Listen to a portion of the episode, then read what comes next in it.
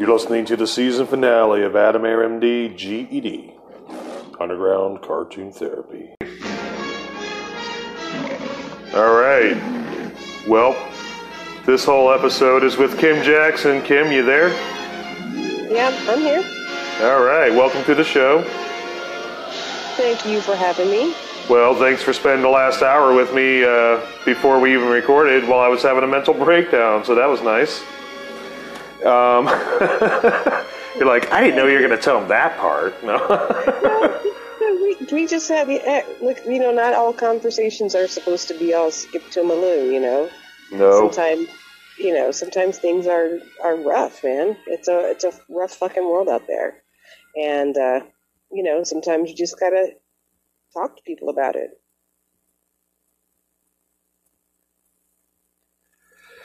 You did, and you were there for me, and uh, I guess we're gonna take a trip to Oz since I got my brain somewhat together to do the season finale here.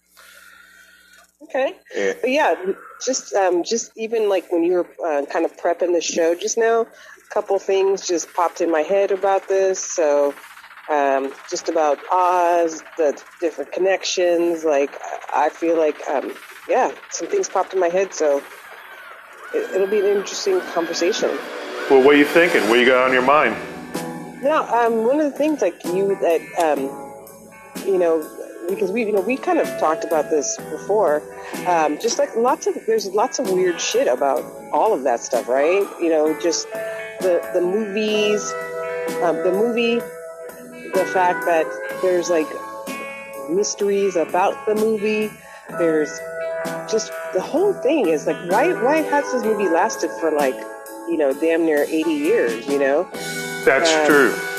Yeah, you know, I think that there's something that that just draws people in like every fucking year, you know, like people just get into this movie and um oh, you know, part of what the thing that I thought about was that um is that uh what the two things that we've seen was we went to Frank or L L Frank Baum's grave. Oh yeah, Yeah, and we went to Toto's grave. I think I'm going to use that as the uh, the cover for the show. You know?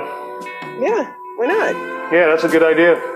Yeah, see, dude, look, that's what I'm saying. Like, I, I that's why I was like, dude, this, this, this whole like thing is ripe for conversation. You know, it's such a, um, it's, and, you know, I think it's weak to even say that it's iconic. You know, because it's it's more than just like iconic. You know, there's something that just is a hundred percent fucking magical about the whole movie, and there's something kind of it's it's it's, it's dark.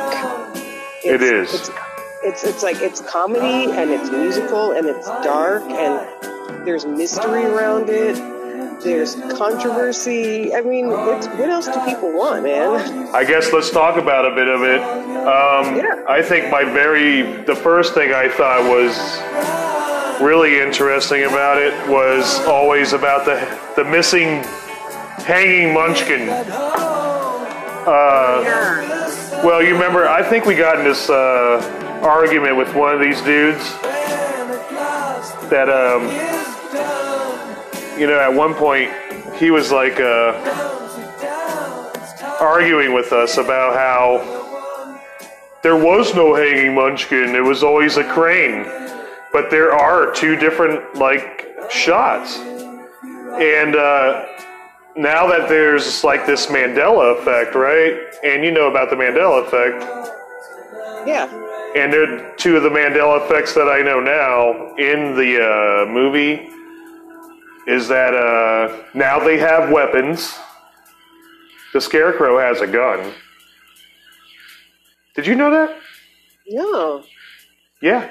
I, I, I grew up watching that movie over and over and over. And just a little backtrack, guys. I know I've said it on a previous episode, but every um, St. Patrick's Day, that was the one day a year we were allowed to, me and my sister were allowed to eat at McDonald's.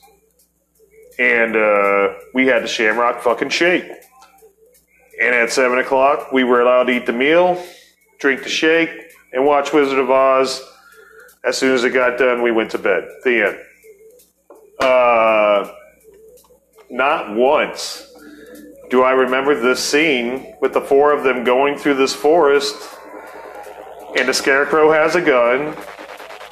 The lion has a gigantic anti-witch fucking like Acme fucking bug spray fucking thing. No shit. And oh, the, the and the and the Tin Man has a monkey wrench, like he's gonna hit somebody with it. And they're Wow. walking through the forest, and the monkeys get let out. Right after that, the monkeys, the flying monkeys, get let out of the witch's castle. And what was the famous line that you remember when she's when they when they leave? Do you remember what she would say? Wait, when when the monkeys leave? Yeah, when she sends them out the window from the witch's castle, and she's like, "We'll go get those little assholes right now." and so she sends them out, and the line was that I remember was, uh, "Fly, my pretties, fly." And now it, she doesn't say that. She says, "Fly, fly." And I was like, "No, that's not what she said." She said, "Fly, my pretties, fly," and I've heard motherfuckers make fun of it even on different shows and shit. Yeah. And that's not what she says anymore. And the monkeys go literally into the forest, and it's a totally different way how they drag them out. I feel like I was watching a totally different fucking movie, man. And it, it, it really didn't happen until 2015.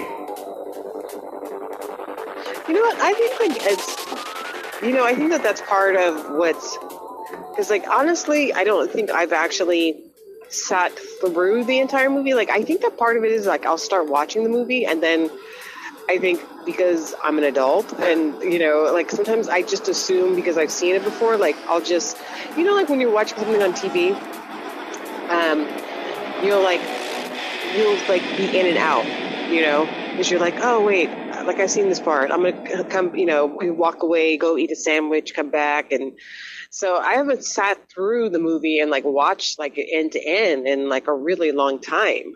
So I'm only, I- you know, I think I've been guilty of only watching like bits and pieces because it's like I want to go get a sandwich. Uh, you know, where's the remote? Blah blah blah. But I kind of would be kind of cool to watch it to see if it's like how re- I remember it.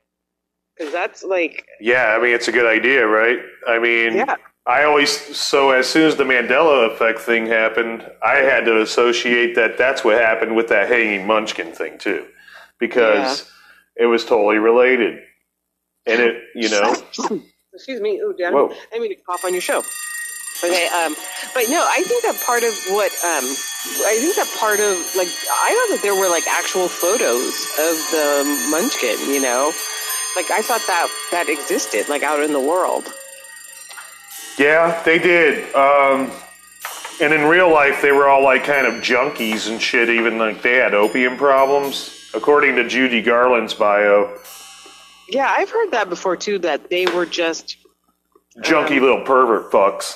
yeah that they that they partied, that they went to the bars, and you know, um, that it was you know like behind the scenes, it was it was a rowdy bunch. to say the least. Yeah, yeah. Which brings us to like Under the Rainbow, right? Because the Chevy Chase movie. Yeah, which you said that you saw recently, which is first of all, I think that's amazing. I totally That, remembered it. um, Billy Barty, yeah. not Billy Barty. That's uh, I thought it is his name Billy Barty, I think so. uh, the little guy uh, from Yeah. Time Bandits. Yeah. Wait. He's on. He's the he's the lead on Time Bandits.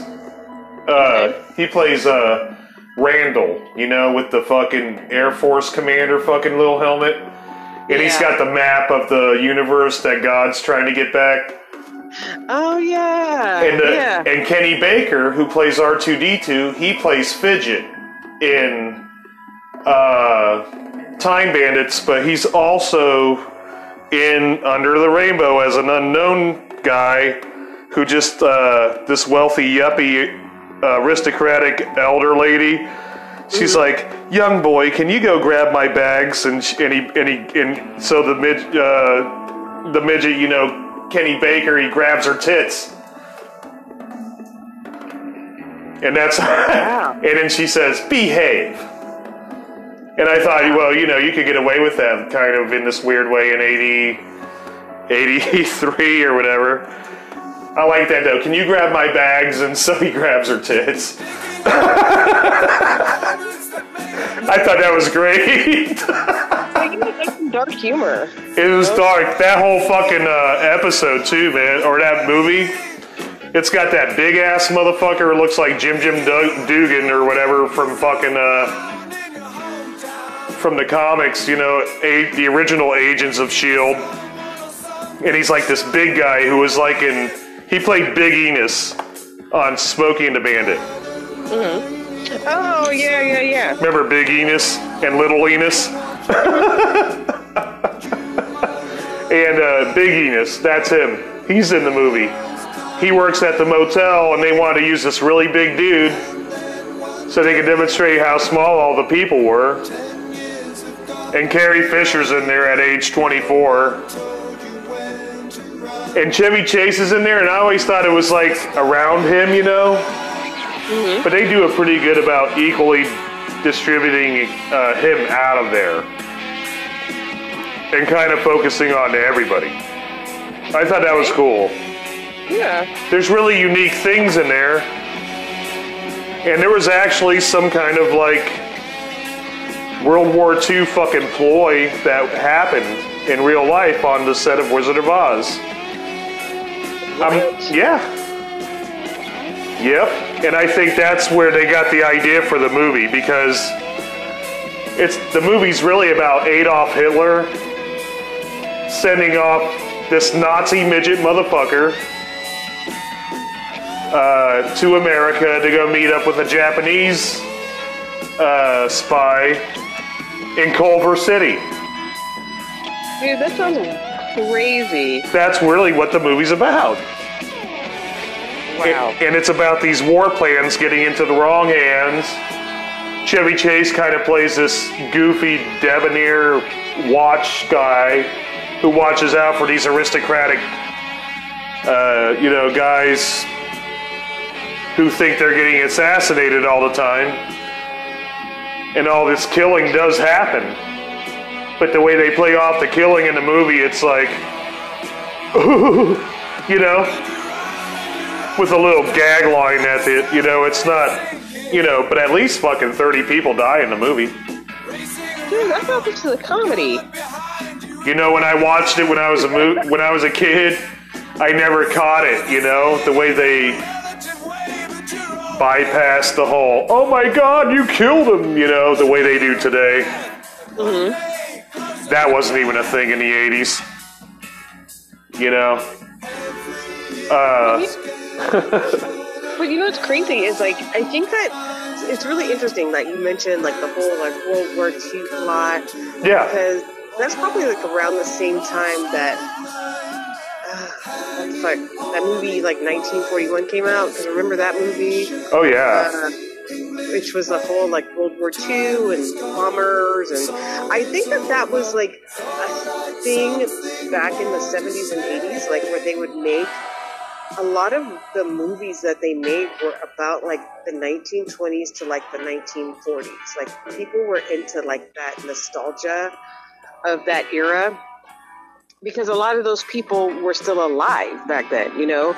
Like if you were a fucking teenager in 19 you know 39 when the Wizard of Oz came out, you know, you weren't like you know, let's see, like in 1981, you weren't that old. You know what I'm saying? Like you were still kind of, I, kind of still pushing. You know what I'm saying? So I think that that's, um, you know, they're probably like in their like our age. You know what I mean? Mhm. So I think that people wanted to see that kind of stuff, and I think there's such a mystique around, you know, the Wizard of Oz. Um, I think I don't think that that's ever going to go away. No, I just I don't think that it's going to happen because like even you know when they show it like what it's like they show it at Thanksgiving or Christmas or whatever. Um, it's like a family thing, you know. it's like you just assume like I remember I was having a conversation with my little cousins one time, and I was like, "There's this movie, and it had this girl, and like I was describing it like, and they were looking at me like, we know the Wizard of Oz, you know, because I thought I didn't know little kids would know it, but they, you know what I'm saying? It's just one of those things. It's in, it's in everybody's head. Do you know what I'm saying? Like it's not. It is this not- kind of like psychoses that uh, I think Frank L. Baum was able to tap into. And, uh, you know, I thought, you know, he knew. He was like one of these guys like uh, that wrote. What's a dick that wrote fucking uh, Alice in Wonderland? Oh, Lewis Carroll. You know, he was like that. He could tap into the psychology. It's Alice in Wonderland is the same fucking story, you know, uh, in a different way because it breaks the dimensional barrier that the child psychology deeply needs to explore. Pink, Pink Floyd does it again and recreates it as an adult. Well, I think that part of it is is like I think that every I mean not every human. Okay, I'm, but I think that people people want people people want a little magic. Like like the world is a fucked up place. And I think that um but I think that to have things be sort of magical and be and like not just magical but like fantastical where shit comes alive and you know there's like monsters. I think like those people really still want that. People want that and because you know i think you could even compare shit to those stories. You know there's like you can always use um, like you can always take lessons from what those movies are trying to say, you know. Um, and I think that the people are always going to want that. I mean, that's why grown folks and shit are still like, you know, people like Alice in Wonderland, people like The Wizard of Oz, you know, because there's something people like that little magic. You know, people need that little spark that makes them feel like they're a kid again. Well, that and usually it doesn't come in that way because it's kind of the way Dorothy gets fucking knocked in the head by the window pane flying out of the side of the house during the tornado and it whacks her in the head. She totally has to go under before she can actually access that point. She couldn't just You know be there. You know what I mean? It did. It wasn't like the tornado fucking just took her and and that was the end of it. You know that that didn't happen. You know. That's the thing with Alice in Wonderland. Like, she actually, like, she had to fall, you know, she had to fall into the fucking earth. You know what I'm saying? Like, you, it's like, I think that, because you just, you can't just, you can't, There's some level of like pain you have to go through. yeah. Because I think that, like, I think even kids, see, this is what's, here's what's kind of interesting about kids. I think that kids are they have something that we don't have. I mean, and maybe this is the the sad part, the beautiful part is that they can coexist between reality and their like their own their own like worlds. You know, like sometimes a little kid will be telling you about their world and you're just like, fuck, man, like I I'm I feel bad because I can't get there with you, but I want to help you and because so they but i think on some level they understand that it takes a little bit of that it takes a little bit of a push to get you to that next world. And maybe that's why they dig it you know? They dig it because they know that they they know this this they know all about the word kids are smart man. Just like just like kids this is what kids know. Kids know that you just can't drop a fucking anvil on a person and it's okay. They know that. They're not stupid, kind of. you know? I mean, you know, well, you know, there is that hypothetical like uh, reality where, again, it's like, yeah, you can't drop it here, but you can drop it in Oz, and it might turn into a fucking bouquet of flowers when you hit somebody, as opposed to as opposed to someone's brains fucking getting Yeah. bashed out. You know? I mean, but I think that's I think that's the whole beauty, you know, and I think that that's that's why these that's why certain stories stay classic, you know. Um, I, I I don't know. I mean, I I think that there's there's something like really, um, you know, because God, we we were talking about this too, like a couple days ago you know, because we, I think we've mentioned like a lot of, it's so funny because we touch on a lot of different subjects. But, you know, we've talked about like, um, like where, like you watch stuff as a kid or you hear little things as a kid and you, you don't get it because you haven't lived that life experience, right? Yeah. But then when you watch it as an adult, you're like, oh fuck, man, that's what that was going on.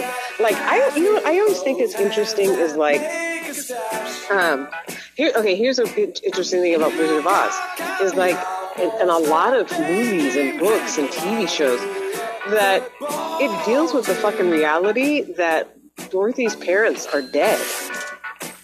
That's true. They're fucking dead, dude. And it's why is it that you know you know what's funny is like people think people say shit like this all the time. Kids can't handle the reality and blah blah blah. I'm like, yeah, they do. Kids, yeah, kids are like, oh, her parents are dead. Yeah, gotcha. And isn't that crazy? Like, Yeah.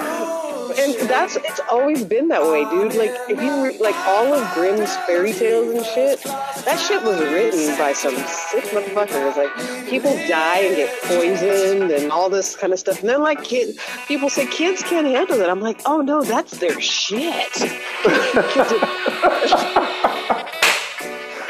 I love. Yeah, yeah. you know, kids are like, what? Oh, they can handle it, motherfucker. Yeah, kid, kids like they they're like, oh, someone gets poisoned, someone eats some poison because they, you know, it's like, no, man, they're they're into it. I mean, like even you know when they when kids play, that dude, they they don't just play where everything. They don't play it at like. Um, like having a war where things are on paper. They play war where people die. You know, kids are playing for the fucking death, even if it's like a pretend death. You know, it's just they're they can go between like reality and like other worlds with like so much ease, and then we grow out of that. You know, we grow out of that fucking magic, whether it's it's a real, like a fake story, like a story. But here's, this is why, it, here's what works. Some of the best movies that have ever been made, and some of the best books and the best whatever, it's all about other worlds. Yeah. It's like we're into it. We- You know, even as adults, we're fucking into it, right? It's this alternate version of reality here, where there just doesn't seem to be that access point necessarily, and you can find it in a dream maybe if you're lucky. I don't even know motherfuckers that even dream anymore, dude. To be honest, I haven't heard it in a while. You Well, know? you know, that, that's here's here's the thing. It's like you know, I I I still you know I you know I still dream, and my dreams are really a lot more complicated because I've gone through more complicated things. But at the same time, like I do shit in my dreams. Like it's literally like, dude. It's like I'll be walking somewhere and I'll walk from like I'll walk into another room and it's another city. It's like ah, like why why not why isn't that the case you know why can't we do that but maybe people who write fiction and people who write movies and people who write about fantastic things maybe that's their they, they're using that They're- you know, Yeah, I- totally. yeah, you know, I, I just I don't I don't think that everything has to be like like I said, the world's a fucking place, man. There's enough to fucking worry about. But I think that if you can write a great story and transport people to another world, you you, you give people like like you know like with this movie or you know or, it's like you can give somebody a two hour fucking vacation. Yeah. You know, and I think that's why you know, I mean, to kind of on the same level. Um, I can remember being 10 years old and seeing Star Wars in the theater, and like I felt, I just felt like I was a part of it. Like I felt like I was, like I was there, and like I, you know, like you know when you leave the movie theater and you just are like pumped. Or, yeah, you know, like when I saw Superman, dude, like the first Superman, in 1978. Oh yeah. Yeah, dude, like I just I felt that shit. Like I felt it. Like I felt like Me too. Like Star Wars. Yeah, you know, you want to be, you want to be in those worlds, and like to be able to make a movie or to write a book or to create a comic world where people literally are like, I was in that for two hours. You know, that's, I think that that's why the whole like dark side of the moon thing, beca- it's like, it's like, it's basically like Oz, but for drugs. it's the same. It's the same difference, and like I, I feel like yeah, it's you know, Wizard of Oz is drugs for kids. But okay, so but here's here's the thing. Like, what is like uh, you you know this a little bit better than me. So when does Dark Side of the Moon by Pink Floyd sync up with The Wizard of Oz? Right at the beginning. Uh, It's like right after the third Lion's Roar on the MGM thing, and then Okay. right when you right when you hear that, and then right there, and it will like bleed right in, and the whole beginning of it's just kind of miraculous, you know, the whole black and white schism before she even gets to Oz, but uh, for the most part, it, it lines up pretty well. Some parts are pretty fucking scary. Um, but you know, you could imagine that you know these guys would be able to watch Wizard of Oz and understand the same kind of like complex psychologies that weren't necessarily being discovered and Pink Floyd was able to like kind of break that thing. So they probably did have it. I mean, you know, they had a pretty audacious fucking studio. Why couldn't you just have the film running while you're sitting there orchestrating, you know, and composing these these pieces, you know? I mean, it just weighs out. It's it's purposefully done. I, you know, it's the dark side of the moon with a rainbow going going through Yeah. the, you know what I mean? Come on. So, you know, uh, they, it wasn't like they didn't do it intentionally. They did, but the whole thing was, you know, it does go into this kind of like thing that we forgot over the last 30 years, you know? Uh, even if these stories are ingrained in us, we definitely have, as a society, have lacked in imagination more than anything. When you, when half, more than half the fucking population of people under 26 years old love South Park and Family Guy, there's something wrong. You know what I mean? That's my opinion. I just uh, I don't think the shit's imaginative or funny, and people like to oh they make fun of everything. Uh, you know, da da da da. It's like yeah, but it kind of like doesn't have. It's just like how many times can you pot shot humanity uh, and keep making money off of it, and keep these people in a state of fucking like needing entertainment like that as opposed to old school shit, which really had more fiber to it, and it had a lot more heart in it. It's like you know, I don't know, man. It it makes more sense to me that people act more detached because this kind of element is gone.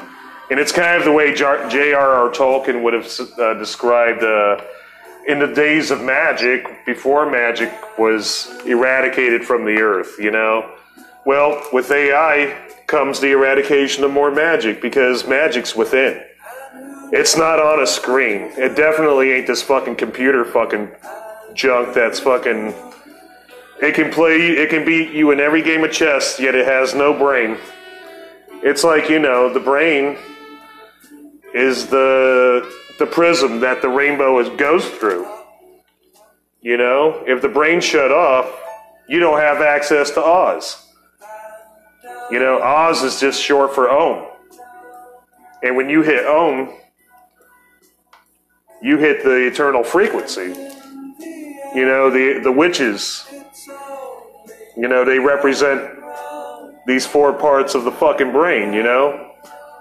And you don't even see two of them. One, Dorothy kills right away. Yeah. And you only got the east and the west. And where the fuck's the Wicked Witch of the North? Where the fuck is she at? She's not around. You know?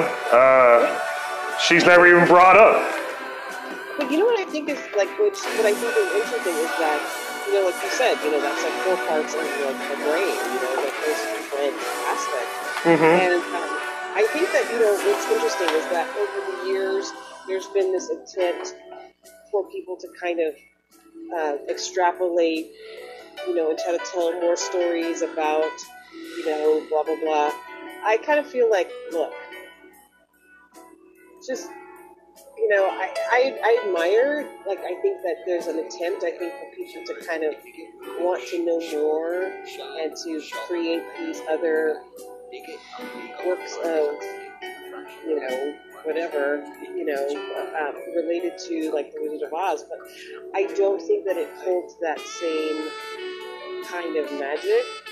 And, No. you know, what, you know, part of what I think, um, you know, a part of why I think that you know the movie is really kind of brilliant is, you know, when even like as an adult sometimes, you know, like, um, like there's times when like I've come home, or like not not, not even that, like let's say like um, like you're walking at night and you see a tree.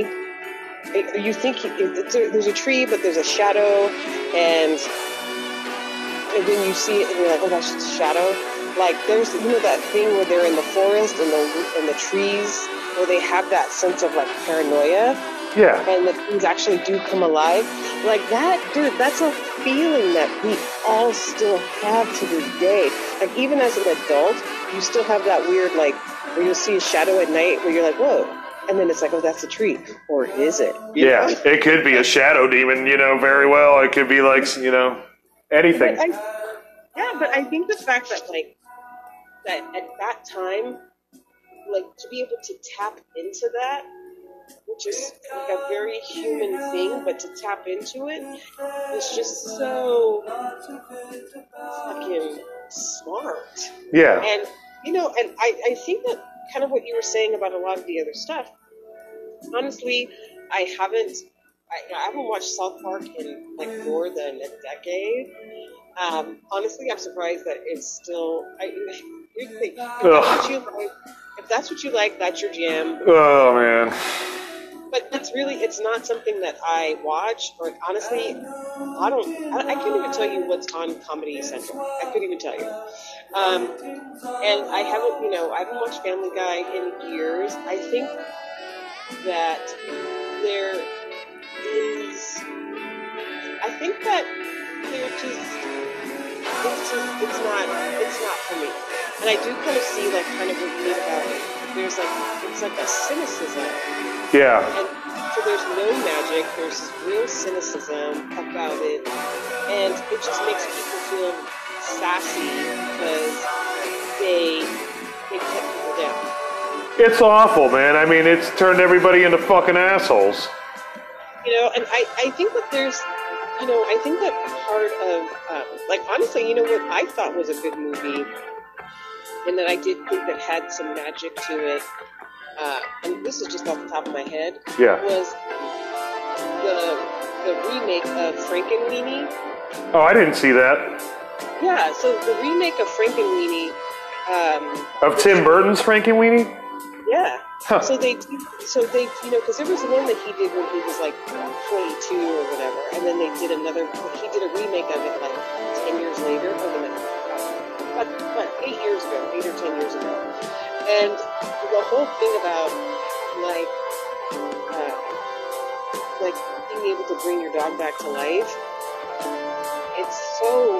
Um, like it tapped into something for me, you know, 'cause it was like that's the, the thing about it, it, what I thought was cool is when I saw it in the theater that I was like one of the only, uh, you know, a bunch of little kids, and little kids kind of like all the like creepy stuff and the gross stuff and all that stuff, and the whole thing of like, oh, you know, your dog dies and you want to bring him back. But the thing that was really moving for me is that it was also teaching a lesson that sometimes the things that you love go away. And I, dude, I was in the theater like just sobbing hysterically. Yeah. You know? I know. And, the little kids were looking at me like, what's her problem? But what's great is that whole kind of, my thing is to make something, I think it's sophisticated to make something that kids like. And kids are totally going to be into it. But to hit that note where the adults are watching it going, oh yeah, I'm feeling that shit. I'm feeling it. Yeah, dude, and that's but that's the whole. But this is like you're saying, like the magic, that little spark, the magic has to be there. It's it's not there, it's I don't know. I, just I like magical shit. I, I like I like going to the movies and and you know um, like I I had good memories, you know, 'cause I grew up like when there was a theater that used to show double features, you know. Oh yeah. you could drop your kid off at the movie theater and um, What was the first double feature you remember seeing?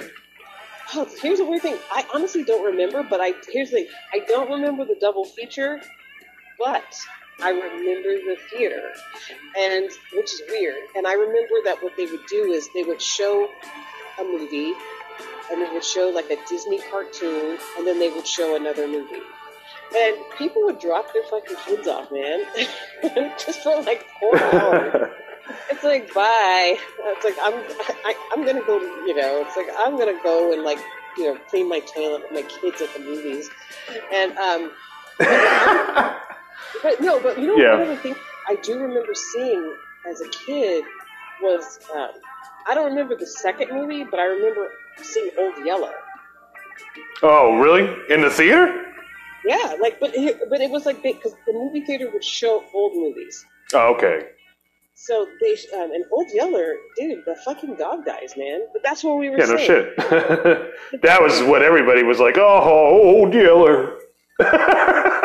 But, that, but see, that's what we're saying is that people say, like, oh, kids can't handle that. Kids can't handle the reality and blah blah blah. But kids have been looking at Disney movies for a fucking oh, damn near hundred years. There's always fucking death. There's Yeah. always a step parent who's an asshole. Know, luckily, you know, my stepmom was, you know, she was all right. She was cool. But, but you know what I'm saying? Like, there was always something dark, and kids weren't into it. And you don't have to, you don't, you don't have to dumb shit down because the stuff that's going to go over their head when they, when, about 10 years after they watch that shit, when they're about, um, um, when, when, you know, like when you watch something when you're eight or 10 or 12, but then you watch it again when you're like 18 or 22 or whatever, and you start looking at that shit, you're like, oh my god. Uh, yeah, yeah? I get it. You know, I get it now. Um, but you know who I always thought was, uh, we were talking about, uh, we had on Wizard of Oz, and um, they're kind of like, like at the beginning, everyone, like the adults, are kind of jerks at the beginning. Yeah. Of what? Which one? The Wizard of Oz. Oh, the adults aren't jerks. Well, like the because you know. like, No, they're no, they're just kind of like you know, it's just time to get chores done. You know, it's that kind of Kansas life. But they're not jerks. He's just bored, and she wants. She's got no color in her life. You know what I mean? That's the thing. Is just you know that's what is missing is the imagination. It's just this black and white humdrum bullshit. I think those movies um, that originally this episode was supposed to be like I was the idea I wanted to have that I had was putting these movies in there that really had these super elements in them from the uh, back then. And I'm just gonna ravage off a list without necessarily going into them in, in, if you want to, you know. But these are the movies after Wizard of Oz. Mm-hmm. I felt were were directly inspired by Wizard of Oz without ever having an element of it in there. Ooh, okay. Fatso with Dom DeLuise. Okay, well, so I kind of remember that, but kind of not. But you said it was like about, um, The guy likes to fucking eat. And you know, he's gotta fucking lose weight. He's part of this fucking Weight Watchers fucking, you know, thing where, you know, he's gotta handcuff himself even and all this shit. And it's just amazing how Dom DeLuise is able to kind of I mean, he's looking at a serious problem. I had weight problem at one point, man, you know? Uh, and I knew uh, for about five years what that was kind of like. Um, and then I, I came back down. Uh, but the imagination that the film consists of uh, really is awesome. And um, the way that he just goes out and how he just loves this fucking food, you love it with him. And you cry with him when you know he's just gaining weight as he eats it. Uh, and then, uh, what was the other? Mr. Mom? Mr. Mom was like this power pack fucking lot of elements, lot of fucking shit, product placement before product placement, and uh, a lot of um, super elements. Uh, again, with the striving of uh, uh, this dad who has to watch his kids somehow and pull off his fucking life at the same time and be the mom, you know? Um, what else? Scavenger hunt with Vincent Price, and he dies at the beginning. And he sends out all those, and it's the woman from Soap and Cleavon Little and uh, the big Italian guy that's all, oh, I get it, with the fucking, you know, the mustache and the pizza fucking making motherfucker, you know? And there are all these families that the Vincent Price sends out to collect all these fucking crazy items, and they have to put them in bins at the end of the movie. And whoever wins first, fucking, you know, that shit's Wizard of Oz as fuck to me, man. And then uh, what was the other one? Um, Modern Problems. Chevy Chase. He gets the toxic waste dumped on his ass. Uh, I, I thought that was a, a good, you know, unique way of looking at, you know, nuclear waste and shit. And he crosses this barrier again. He goes from one his bland reality. Chevy Chase crosses over. He gets nuclear waste dumped on his ass, and all of a sudden he's fucking got a new reality. He's still fucking depressed. And so is Dorothy all the way fucking through the Wizard of Oz. Even if you look at all, she can't wait to get away from home. And the whole time she's there, she just wants to go home. You know, that's that's how we are. Uh, we want to eat the food like Dom DeLuise, but we don't know how to fucking you know control ourselves. You know, But, you know, maybe that's. I mean, but you know, maybe there's that whole thing of like, um, you know, it's all about like a journey. You know, like everything is about like that journey of, you know, sometimes realizing like what you, like, you know, because you know, I think with like modern problems and stuff, like, you know, Mm. his life is basically like, you know, he, he thinks it's like this boring life. And well, he doesn't believe in himself.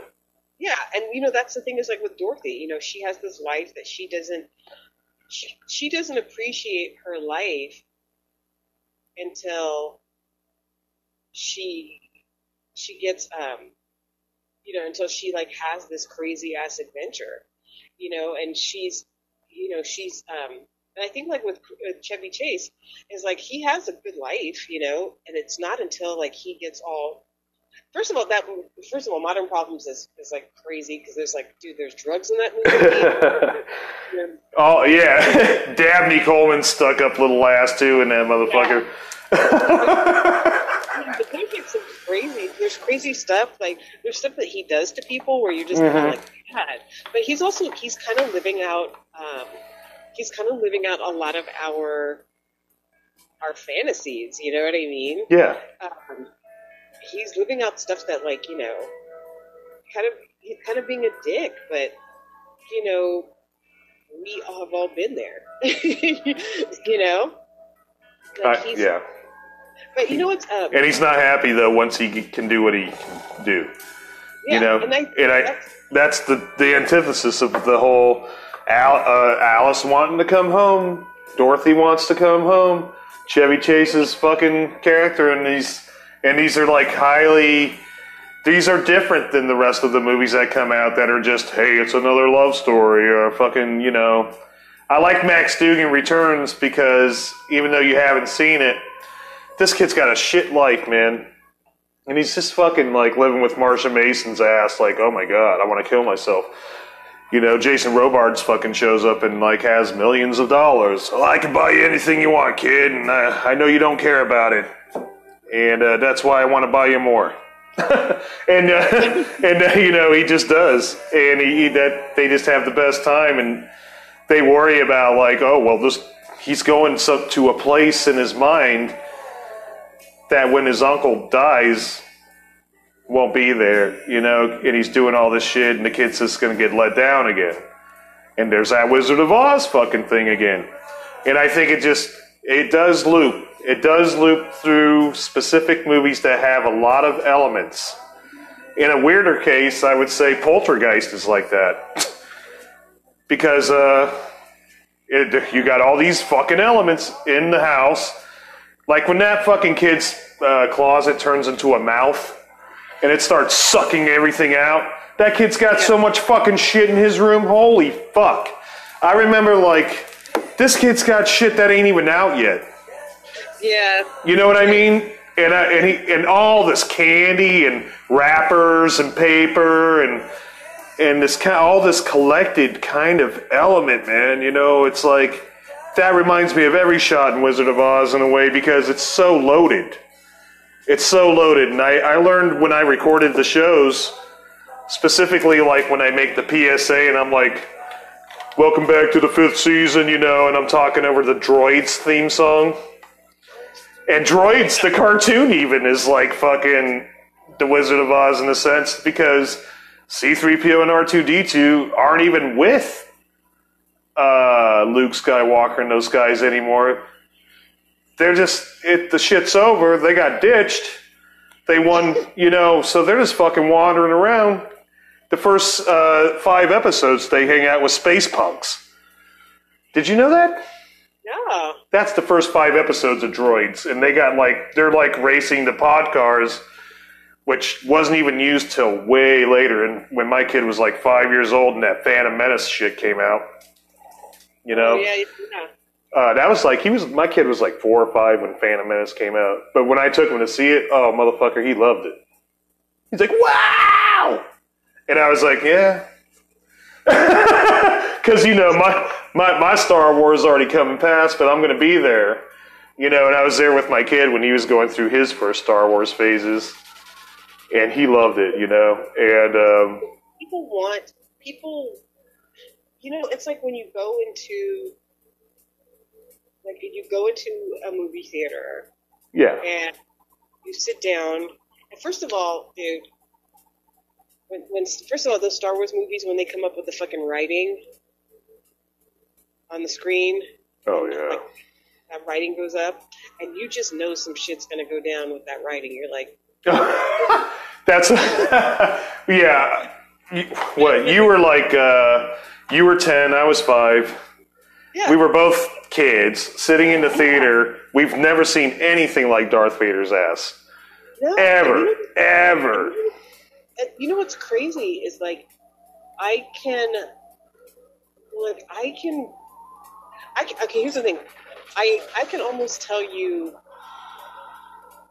like I, I even know probably where like I know where I saw Star Wars I know like kind of where I was sitting when I saw it you know like I think that the fact that it's it was like one of those movies that you know what's what's I think is crazy? Back in the days when we were growing up, a movie would stay in the theaters for like like Star Wars stayed in the theater for like fucking two years or something like that. Yeah. It wasn't like you know now a movie comes out and like three weeks later it's gone, or like like a month later it's gone. I remember that special they had like a year after Star Wars, like 1978. And this, and like people were, I've seen it 119 times. I've seen it 138 times. I've seen it 77 times. You know, um, Yeah. and just like how it just fucking got in there. And uh, that shit's not even, it's just straight up sci fi, and it's not necessarily what we're talking about with the psychology and shit, Uh-huh. but it was great escapism. But that's what I'm saying. Like when you go into a movie theater, you know, kind of my, my whole thing is like when you go into a movie theater or um, where you see something, or even like when um, you know people have like movie nights or whatever with their kids and stuff, and the kids sit down and all of a sudden you're transported, and it's almost like for a little kid, it's like for them, it's like like it's like them saying, "I knew it." Like I knew there was something else. Like you know what I'm saying? It's like you're you're validating, you're giving validation to their their magic worlds. You know what I'm saying? Like that's what you give to your kid when you let them kind of fall in love with these things. You know, like you're talking about taking your kid to see like the Phantom Menace movie. It was like you you kind of just introduced him to another world and imagination and cool shit and there's It's kind of your responsibility to do it. yeah. You know I, I think that there's something that that that's what's really cool and like even like sometimes when you watch a movie now um like I don't know like I I like I, I like when you know stuff that I know is not real. You know what I'm saying? I, I know it's not real but I like it you know what Yeah. I mean it's like don't have to don't don't break it down for me and ruin try to take away my joy by you know like Yeah. that, that's like the, what a mean thing to do Yeah. you know it's like let me have this moment but you know one of the things that we were um you know we talked about before that i think and i told you this like like because i absolutely am in love because um like for me when there's somebody in like sometimes there's a character in a movie that either you relate to or that you kind of fall in love with and i don't mean like in a sexual way i mean where your heart falls in love you Yeah. know? And um, so, and I think that those things should occur. And I think a lot of people at some point relate to, you know, whether it's Dorothy or Luke Skywalker, you know, whether it's, you know, Princess Leia or you relate to the Tin Man or the Lion or, you know, it's like, or R2, you know, I don't know anybody who relates to R2D2 or the droid. But actually, the relationship with R2D2 and the droid C3PO? yeah, like I mean, the dro- the, the droids. No, the reason that the, the thing is, actually, if you think about it, they're kind of like the Tin Man and the Lion and the Scarecrow. In a way, I mean, I get, I see what you're saying. You know, I mean, when you look at the whole like Luke, Leia, Chewie, Han, C3PO, R2D2, and Ben Kenobi floating around in the same fucking sardine can, it's like, yeah. Oh, you know what else was like that? Okay, here's another movie that was like that. Very obscure. Robert Urich, uh, Space Pirates. Oh, dude, you're just digging up all the old jams. Well, you know, uh, and I like these cholesterol filled visuals. That's what I call them because they're not the same as other movies. Uh, Spaceballs came out at the same time, and everybody kind of fucking focused on Spaceballs. But, you know, Spaceballs didn't have space herpes in it. Remember Space this? Yeah, space herpes were in fucking uh, uh, Ice Pirates. That's what it's called. Ice Pirates. And it's it's uh, I can't remember the black guy that's in there with Robert. Uh, and it's not Robert Urich either. It's someone else. Um, but uh, I think I don't know. I can't remember, man. But I'll have to go wiki it, motherfuckers. Anyway, um, it's a fucking awesome movie, and it's got all these hyper elements where people are tired of fucking being dehydrated and shit, so pirates go and still water to fucking bring them life again. You know, uh, once they go after the water, they're kind of sorry they did. you know, it's that kind of same thing um, where evil has to have some kind of Achilles tendon in there, and the fantasy has to revolve around it. And I think that's kind of the, the pain that children and adults both face han de han, seeing how they're like, you know, business and industry, they go han de han. You know, there's. No, you were right. It was Robert Urich. Okay, cool. And I, what was the black guy's name? Um, let me see. It's actually so. He was around it. He was before Greg, uh, whatever, fucking running scared motherfucker. Oh yeah, he was basically like. See, but here's the thing. Um, his name was. Yeah, what was this guy's name? His name was Robert. No. I know. It's like he should have been more known. I don't even know. It's insultive, kind of. Funny I swear to God, I think this man is still alive. And st- let me see. His name is Michael D. Roberts. Michael D. Roberts, yeah. He's before, yeah. And he really didn't get the fair shake that he deserved, you know? No, but you know what? Part of the reason why I think it's like it's funny that you're comparing him to Gregory Hines. Gregory Hines, yeah, thank you. But part of the, I mean, Gregory Hines, part of his whole thing was he was a theater guy who could tap dance. Um, so that's why he was like, you know. But you know what's what's what's crazy is Michael D. Roberts, like that guy, I think is still acting. Hold on, Kim.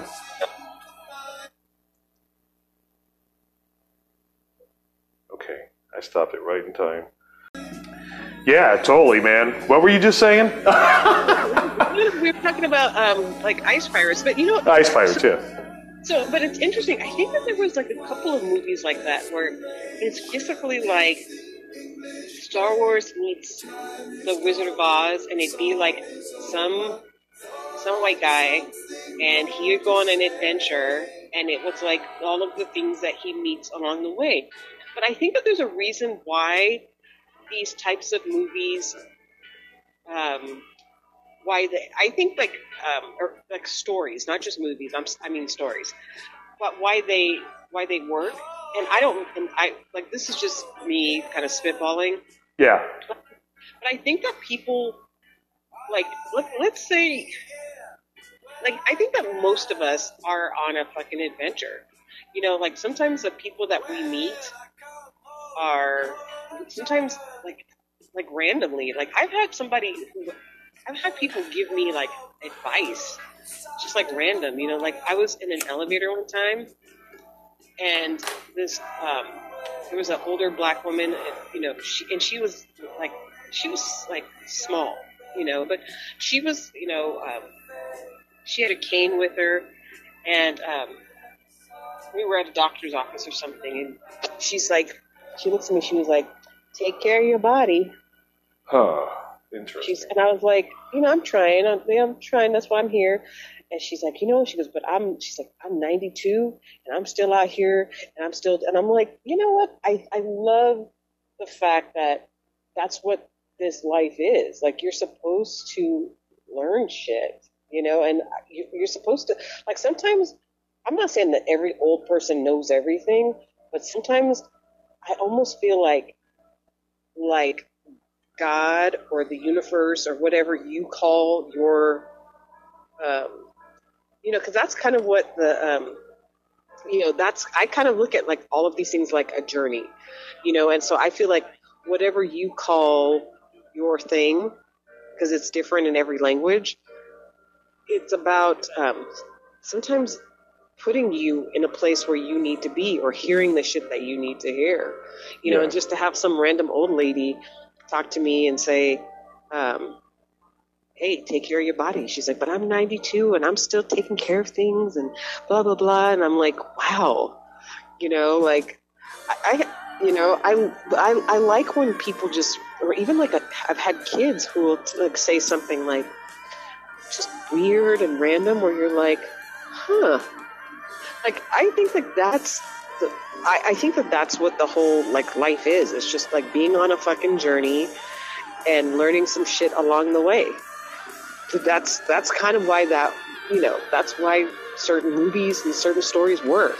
I do. I agree. You know, I the more heartfelt it is, uh, and the more power packed it is with uh, visuals. Yeah, Very uh, complying. You know, chocolate and peanut butter, man. You know, um, I remember I had a friend that now is a social worker. You know, I haven't been friends with him for years, but uh, when we were kids, he was that Slayer kid. You know, and he hated everything. He fucking get in fights, everybody. And uh, one day he went to Greenfield Lake Park in Wilmington, North Carolina, and he said he was hanging out, and a troll or a gnome is how he described it. Came out from under the pine tree and said, "Come on, let's go." And he was like, "I must be tripping, man. I must be fucking out of my goddamn mind." And so he he followed it, and it and he sat down under a pine tree, and it showed him this map. And when he came to school the next day, he had a tie dye shirt on and bell bottoms and shit. And I was like, "Who's that?" I was like, "It looks like this dude, but it ain't, right?" Mhm. And he had experienced some kind of real life Wizard of Oz kind of weirdo moment he tapped in, man. He was like one of the only people I know that that ever really happened to, and he proved it by becoming the polar opposite overnight. He's like, no, man, I read this shit, dude. The gnome showed me, and I was like, the gnome. He's like, yeah, golden scroll, man. I was like, uh, over my head, dude. I have no idea what you experienced. So, yeah, what you just said definitely complies to that little story, and I'm sure other people have similar stories more than we could ever imagine. Yeah, you know, like I just think there's something that, you know, I think that first of all, I think that being a good, I think there's something very, uh, how can I put it, historical. Not historical. That's not the right word. But you know, um, you know, you we we've I think we've mentioned like in the past about telling a good story Yeah. you know, there is a tradition that has been around for thousands of years of being able to tell a story and to draw a story. You know, people were putting visual shit inside caves, you know? Um, and I think that there's there's something about storytelling and, and having it be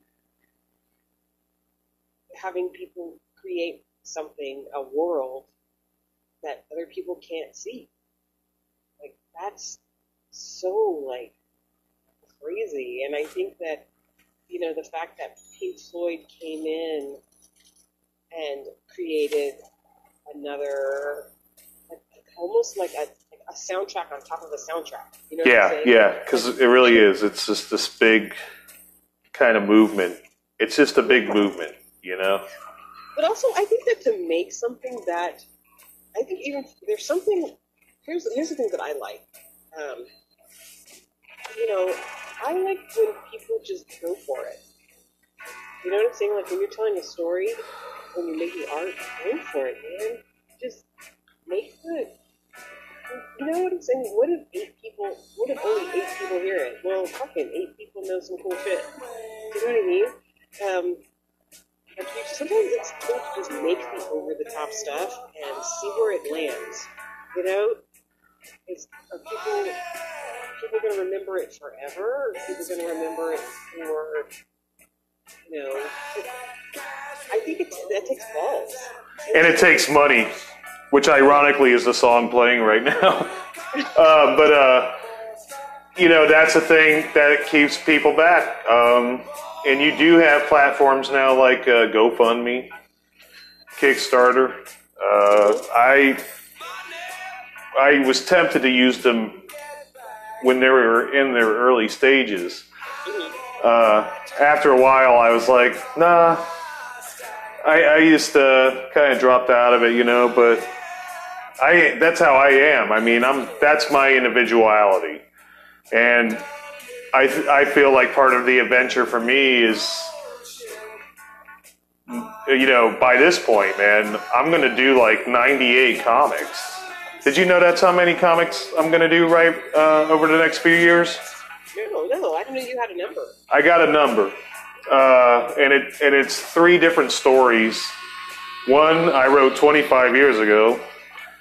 One I finished uh, after I got bunked off the uh, Tay and Lane, uh, the the African American publishing lit. You know all the problems I had with that.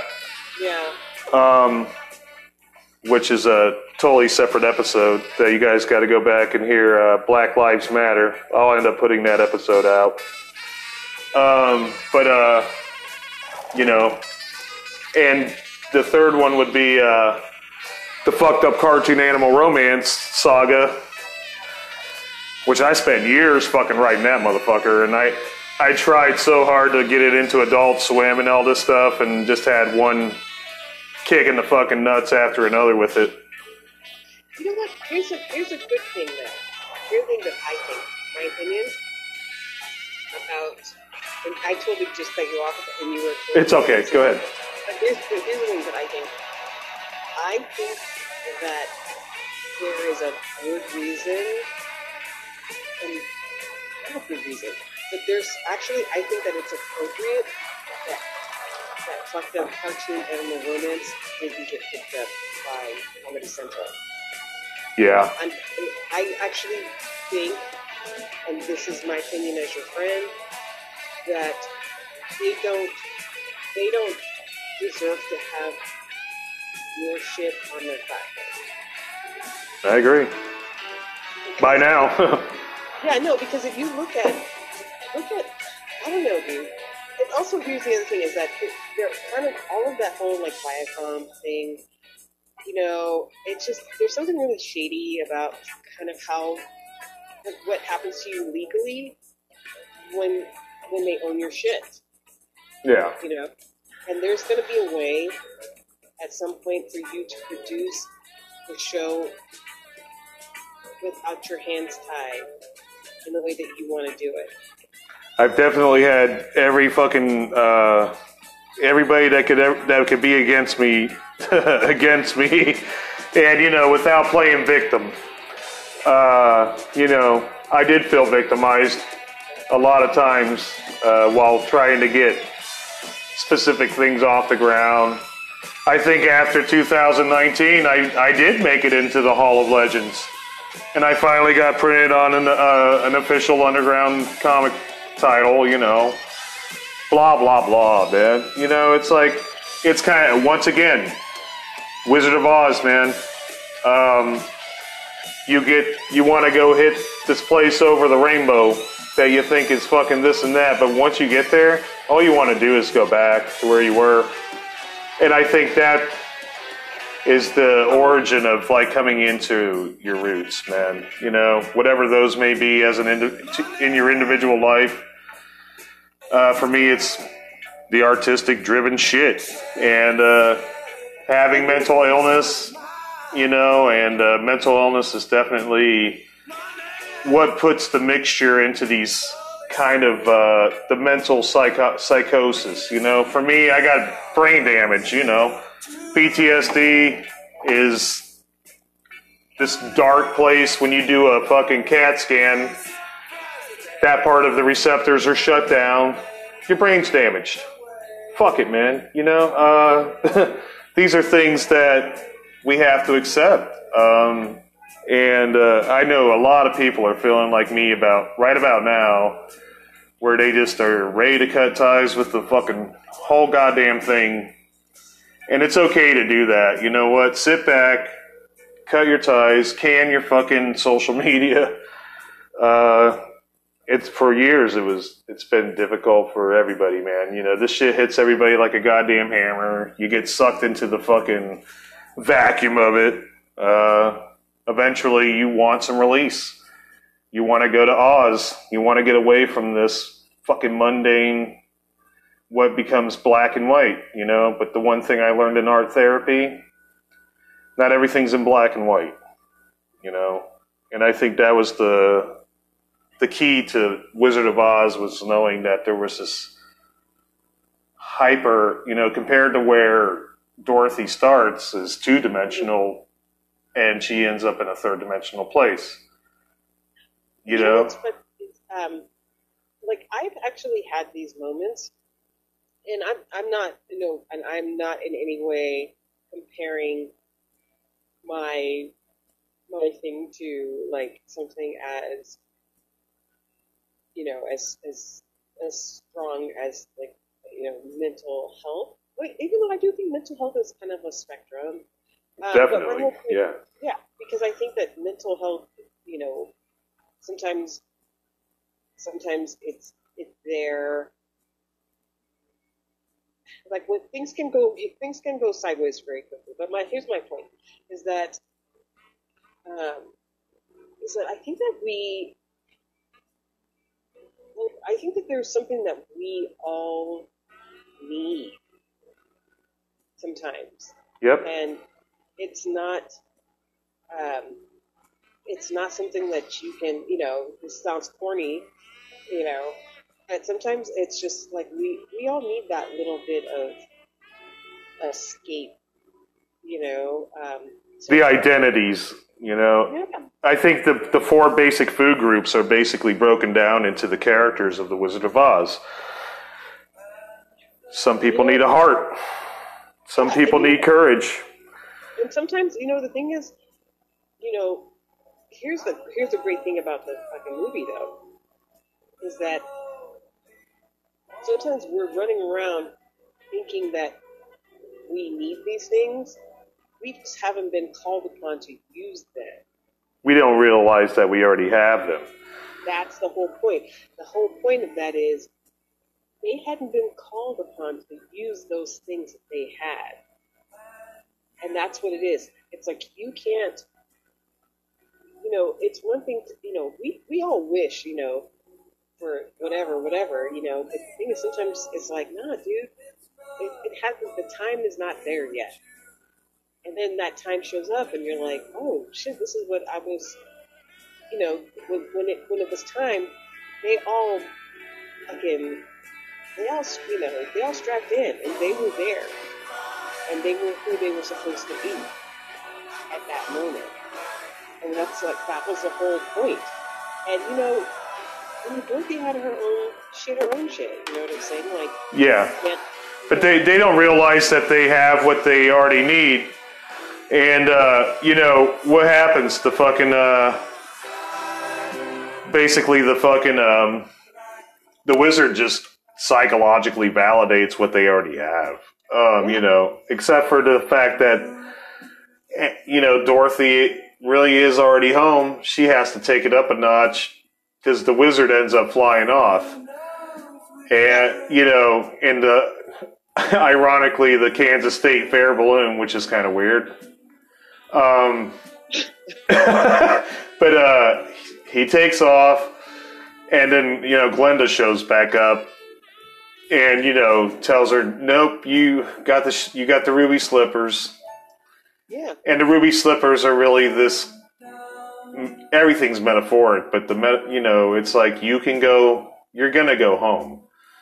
And you know this place that we're at isn't our home we all leave anyway and you know we're we are literally all heading to some kind of oz style uh, adventure at the end of this life, man. So, you know, there is that death tornado or whatever, uh, and it rips everything apart, and it causes all this carnage, and then in the end, there's peace, you know? And I feel like that's the strong, strongest metaphor the movie really provides because, you know, what does he do? He, the wizard hands the scarecrow a fucking scholarship out of a Cracker Jack box, literally. And all of a sudden, he knows trig- trigonometry. Yeah. A- And, you know, or, you know, he gives uh, the thing to the, he gives the heart watch to the Tin Man. And he simply tells him that one thing that I was talking to you about, that line, which I love so much, man. And it's been really sticking with me. And and I think about the few people that I got that actually really love me. And he says it's not about how much you love, but it's not the measure of the heart is not on how much you love, but how much others love you back. And uh, as soon as he says that, you know, the Tin Man's clarified. He goes up to the lion and he goes, you know, hey, courage, man. It's like it's it's a thing that it's a thing to utilize, you know, and uh, because you know that's the thing. He had the courage, but he, you know, he just thought he had to be a bully to use it. And he goes, no, that's not what courage is. And you know what's cool about the lion too is that, like, one of the things that, like, one of the things I think is cool is that once he, he got in, this sounds like all new agey or whatever, but he got in touch with his emotions. You know what I'm saying? Yeah. He thought that he had to be a certain way. Yeah, And he got in touch with his emotions, and he he admitted that, like he was, like he had, like he cried, dude. And I think that there was like, I think that that's part of the whole thing is like it's about, it's not just about being one. We're not one dimensional. We have all of these different weaknesses as human beings, and we have all of these things that are inside of us, um, like at the same time. You know, yeah, that's the whole point. Is like we have all of this inside of us at the same time, and that's what's so powerful. You know, the fact that like um, it's that we that like those are all of us. You know, those are all of like all of those characters are all of us. yeah, I- they are. They really are. I, but you know, part of um, and I told you this, like even though um, you know, for the kids who don't know, um, Buddy Ebsen, who would go on to be um, Jed Clampett Oh yeah, and um, Barnaby Jones, and um, you know, you know, do so many other things. Beverly Hillbillies. Yeah, you know, yeah. Um, he was um, originally uh, a fluffer, a tap dancer, and um, he was supposed to be the Tin Man, but the silver paint that they were using was poisonous, and um, it literally, it, it literally had him close to death. And once they figured out a different paint, uh, and um, and he could no longer do it, um, they they hired Jack Haley, and Buddy Ebsen, who I think was a beautiful dancer. Like if you can find the footage of him dancing, his because he was like the dude was super tall and skinny, so the way he tap danced was like kind of a little. It was it was cool. Pretty fucking think- cool. Look it up, kids. Wiki that shit. Yeah, but um, but I think Jack Haley, if you look at um, if you look at him sing, and they do a lot of close-ups with his face, he had a really beautiful uh, singing voice and a really beautiful face with like really like gorgeous eyes. And so when he's singing, um, like there's something that's just like you are just drawn in. He's like my favorite character. Um, he's a character that like he just melts my heart. And so, yeah, you know. But here's the good thing: Buddy Ebsen ended up having a long ass career. You know, Jed Clampett, Barnaby Jones. Um, you know, he was the, the he was the ditched husband in Breakfast at Tiffany's. So you know, the man ended up having a long ass career, but nearly died to get the Wizard of Oz made. So this movie had everything. The making of it had everything in it. It did. It controversy and death, and Judy Garland's life was never the same. Nope. And it's like the the movie. It's it's I, you know I don't want to say iconic. 'cause I hate that word because there's a couple words that just are too puny um, to describe things. So I don't want to say iconic, but the fact that we can have a conversation. Visually iconic for sure. Yeah, you know, and um, the colors, dude. The fact that when motherfuckers were still making black and white movies back in the day, this movie said, "You know what we're gonna do? We're gonna do, we're gonna do part of this movie in black and white sepia tone, and the rest of it we're gonna just blow your brains out with colors that are just gonna make your eyes like water." Dude, that's some balls, man. I think one of my favorite visual reuses, by the way, is on the cover of ELO when it, it's just Dorothy's slippers and uh, and the, the witch is like trying to take the slippers and the electricity comes out of the, sh- the slippers and shocks her. hmm That's the cover of that ELO album. I can't remember what the name of it is. Okay, I gotta look because I because here's here's the secret thing. You know, a lot of that yacht, you know, people call it yacht rock. but like Yacht rock, yeah, it kind of is. It's it's it's definitely more rock than yacht, but it's definitely yacht rock, yeah. But um, but, um, let me tell you, ELO, fucking um, uh, what's the um, the Doobie Brothers. what's the band's name? Um, with the two guys. Um, God, think their name. But you know, a lot of that stuff that just seems like kind of corny stuff for like older people. Let me tell you, that shit just like. I'll be listening to some ELO and I'm like, damn, that is some good shit.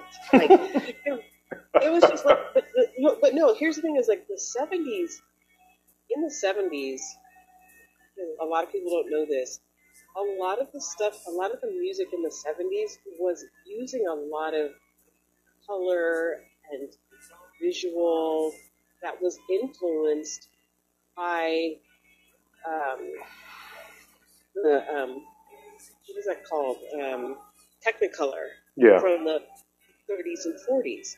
So, you know, you and I are from a different era, and plus we watched a lot of, you know, TV, movies, whatever. But people don't realize, like, a lot of the movies and the visuals from the 70s and early 80s, a lot of the, the color and the bright color, a lot of that is throwbacks to Hollywood Technicolor and imagery from Hollywood movies and kind of glamour, but kind of like glamour, but that got dirty. And I love that. I love I, I love dirty glamour. I do too. You know, there's something about the whole, uh, which led into metal, even, you know, for me. Um, I get it. I get it. Yep, the Judas Priest, you know, Iron Maiden, Dio. Dio was like master of how to get to Oz. you know, he even took over Oz's place in Black Sabbath. So you know, Ronnie James, man, I miss him, man. You know, but uh, But I think metal. Here's the thing that, in a lot of you know, metal had um, like okay. First of all, Iron Maiden. If we're going to talk about like visual imagery, Iron Maiden kind of like nailed it down.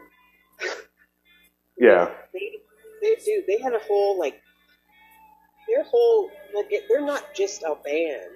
They have a whole story with like character. Like it's like the band is bigger than just the band. And I'm glad that you know we were able to see them, and they were. That was that was a kind of a unique experience, you know, being able to see at the last minute, dude. yeah, pretty much when you think about it. Yeah. But Uh, no, but I think that they they were. That was a great show, man. That was great. But they had a lot of really. That's the thing about they. Not only does does their music tell stories, but they have characters that are practically members of the band that are part of this whole thing. You know, they, I'm telling you, that band told some. Iron Maiden storytelling band. Yeah. I'm telling you, I'm all about the story. I'm all about a good story. Me too. I mean, I spent my life really, you know, telling these stories and living them and experiencing them. Uh, half of it, you know, goes on to the uh, podcast. And I still haven't even told a quarter of the stories I've been through that are fucking nuts. But you uh, don't even scratch the surface. But here's the thing: you are, uh, and not to like blow smoke, but part of why I think you're fascinated by these things is because you are a storyteller, yeah, and you know, like I said, since people been painting images on walls in caves, like that's a tr- it's a tradition. It's a tradition you know, that goes back thousands of years. You know, when your grandma tells you a story about you know, some old codger in the family, that's a story. Yeah. You know, like that gets passed down. And that is I don't want that art to die. I don't want the art of a good story to die just to be controversial or sassy or you know, whatever you want to call it. Like I don't want that to die just because you're trying to make a point that you can make fun of people. Because that's not making fun of people. Um, especially, I don't know. it- maybe It's just not the style I'm into, man. You know, I mean, I- especially overall.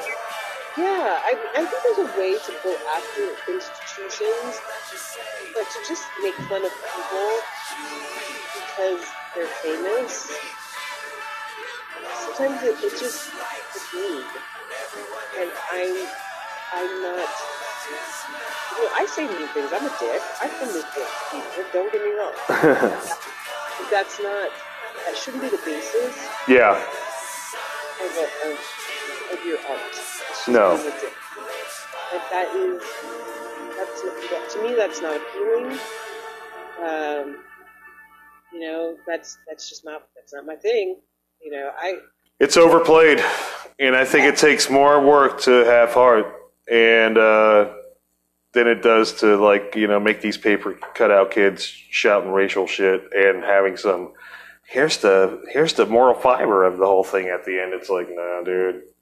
You know, um, I've seen it, and I have laughed out loud at some of these shock shows and junk like that, but yeah, dude, it's just not my it's just not my thing in in the end you know a creative story you know yeah, I've laughed at. Come on, I, I'm not. I'm going to admit, you know, um, here's you know what's crazy is like when South Park was in its baby stages. Um, and you know what stages I'm talking about. oh yeah Like, um, I'm we're now everything's done digitally, but back when they were still doing it with construction paper, um, it was a little bit. I liked it a little bit better, but it seems like sometimes when things become too big, it just. I don't want to be all you know like all punk rock about it, but sometimes when things become too popular, it just starts to lose something. hmm And I, and honestly, I think that the South Park movie was around the time that maybe the show should have stopped. you know, it was like something around there. But um, agreed yeah, because you know what, that movie actually there there was something to it, but I think that a lot of times people keep.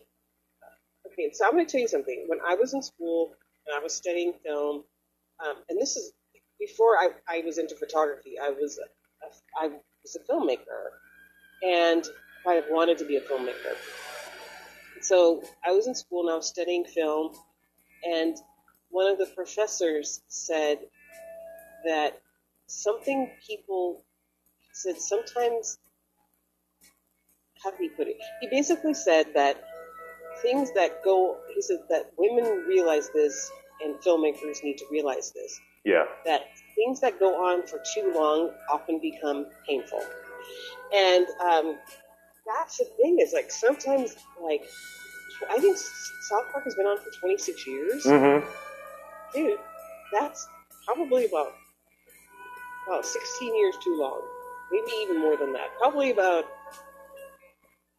probably about it's about 20 years too long, honestly. but you know, here's yeah i hear you i know what you're saying yeah. Yeah. too long it's too long Yeah, here's the thing. If that's your jam and if this is what you love, God bless you. Go go put on the episode right now. Mhm.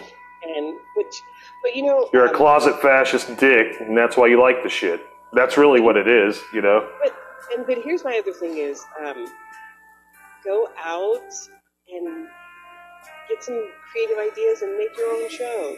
I, I would. how about that yeah how about I everybody if you if you if you got some good ideas and if you like, put some magic in it, put some heart in it.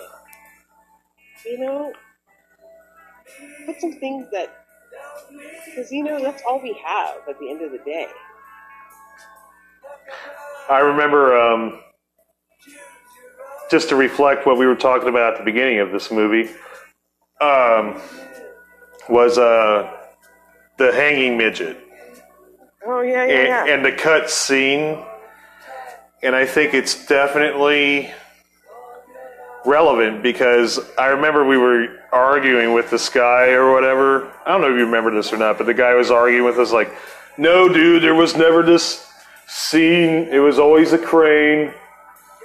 But there was obviously two different shots, and the one was replaced after the VHS came back out. I think in 1980. Uh, and that scene, then it was a crane. And every time it was aired on the TV after that, it was a crane. But when you watch those old ones, which you'll never see again, you'll remember there was no crane there, and there was like this kind of dark shadow hanging behind tissue paper, I guess, is what they had as the sky, uh, with the lights behind it, and you could see this body hanging, you know. And I, I always felt like there's these two realities, even in the fantasy world. It reminded me of uh, Henry Darger, who uh, didn't know how to write the end of Realms of the Unreal. You familiar with that? yeah, yeah. And uh, it's the world's longest book, y'all. Like over 15,000 pages long. It's in the Smithsonian. And it's about these little girls trying to, you know, uh, establish this uh, place where they can actually be without this Confederate kind of child killer army that's on their ass. And the name of the girls are the Vivian sisters. And um, all through the book, man, they go through getting killed, getting tortured, but they have this fantastic realm they go through too. And at the end, Henry Darger simply didn't know how to end it. So he gave it two endings. One they die, and one they don't. And uh, I always thought about that, like the hanging midget, you know. That's this reality that once was. Now there's a stork there, a giant crane bird or whatever, you know? Mhm. That's the reality that is now. You know? So it, once it's, uh, once you make the uh, fantasy, you can go back and eliminate whatever didn't serve you in it in order to fasten it even tighter. And that's called editing. And uh, editing your life is an art. And um, Wizard of Oz really shows that that you really uh, can edit your life. You know, and I, I think that's the subliminal thing um, that's in these movies that are more fantasy based, that have metaphors that relate to your life, as opposed to, you know, shock value shit that's so popular these days with everything from BoJack Horseman. I don't want to say South Park one more time, even though I just did. Family Guy, uh, even Rick and Morty's starting to creep up on my ass and just kind of get on my shit list. And um, you know things like Adventure Time. I loved them at first, you know, but it's like you you watch more than ten episodes, and you're in some draining bullshit that really doesn't allow you to keep going. Where a self-contained story with the same amount is timeless and lasts forever. But you know what's interesting? You know what I think is really interesting is that in um, in, and and people can correct me if I'm wrong, um, but my understanding is that in in in everywhere except the United States, outside of um, like a couple of shows, a lot of shows end, and they do it intentionally. Like they give the story a whole arc, and like they do a show with the intention of ending it. And to me, there's something really brave about doing a show and just saying, I'm going to do this show for this many seasons, and then we're going to be done. Yeah, self-contained the shit. Yeah, because because to me, like how many how many times can you just tell the same story over and over again? But I think that Ask me, Matt Groening, you know. Yeah, you know, um, and the thing is, that's a, a here's a here's a I will never, I will, I will go back like over and over and over and over again to the first few seasons of the early seasons of The Simpsons, um, because I think that there was really some beautiful storytelling Mm-hmm. Uh, done in those years, and like when Conan O'Brien was the producer on the show, and I can't remember the other guy's name, who was a stand-up comedian. I Uh, Sam bad. Simon.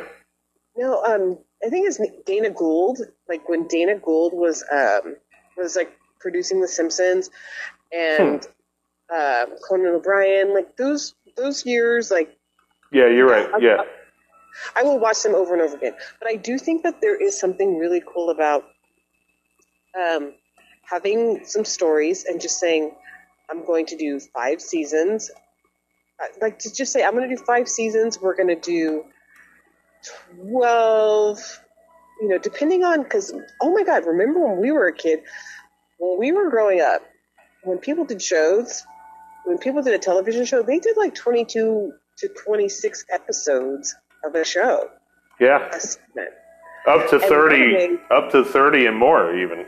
Yeah, but nowadays a season for a TV show could be like eight episodes. 8 to 13 Netflix, Yeah. you know. Yeah, and then they make you wait. So, um, yeah. They do make those fucking bastards. but I do think that that's maybe what people should do is like just make a show, say I'm going to tell the story, and then that's it, and we're done. But people that that that blows people's minds. Like there's a couple of shows that have done it, and I applaud them for letting it go, for just cutting it off, saying this is it. Because, and you know, but here's my thing: is if I know a show's over, like let's say there's a show on on Netflix or Hulu or whatever, and the show's over, I love knowing that, and sometimes I won't. I will I will drag out watching the show because I know that it's going to end, but it should end. You should not have a show. You're not saying shit. Twenty six years later, what are you saying? Yeah. You know what What you else? uh, You know what else is coming to an end? What's that? This episode. The movie is almost over. Right now, Oh. Dorothy's uh, finding out that she's about to go home. And it, it really is that part when you're a kid and you're watching this and you know you know you got 10 minutes before you got to go to bed after this thing. Oh, yeah. and you're like, You uh, well, you gotta go brush your teeth. You gotta, you gotta get ready because you're gonna go brush your teeth. and you know, uh, that's really how it works out. And I remember like watching the movie and just being like, I hate the ending. And it wasn't because I hated the ending. It's just because you don't really want to go home. You know? And you know, it's that dilemma. Do I want to go home? Do I want to stay here? I got choices. you know? I got choices. I can uh, decide what I really want to do, you know? And it's hard to say goodbye. It's hard to say goodbye. And um, childhood is fleeting. Yeah. You know what? And I I think that honestly, I'm lucky that I I'm lucky that I grew up in the era. You know, my childhood was by no means perfect, you know, or great. But I'm glad that I grew up in the era that I grew up in and that I was able to see. And I'm also, what's great is I'm old enough to have seen a lot of the classics, but I'm young enough to know what's out there. Yeah. And um, I'm glad that I'm glad I got the childhood that I got. You know, I'm glad that we got to see the culture that we saw. You know, it was this. I'm telling you, growing up in the '70s was a, a special time. We caught it. Yeah. You'll never come again.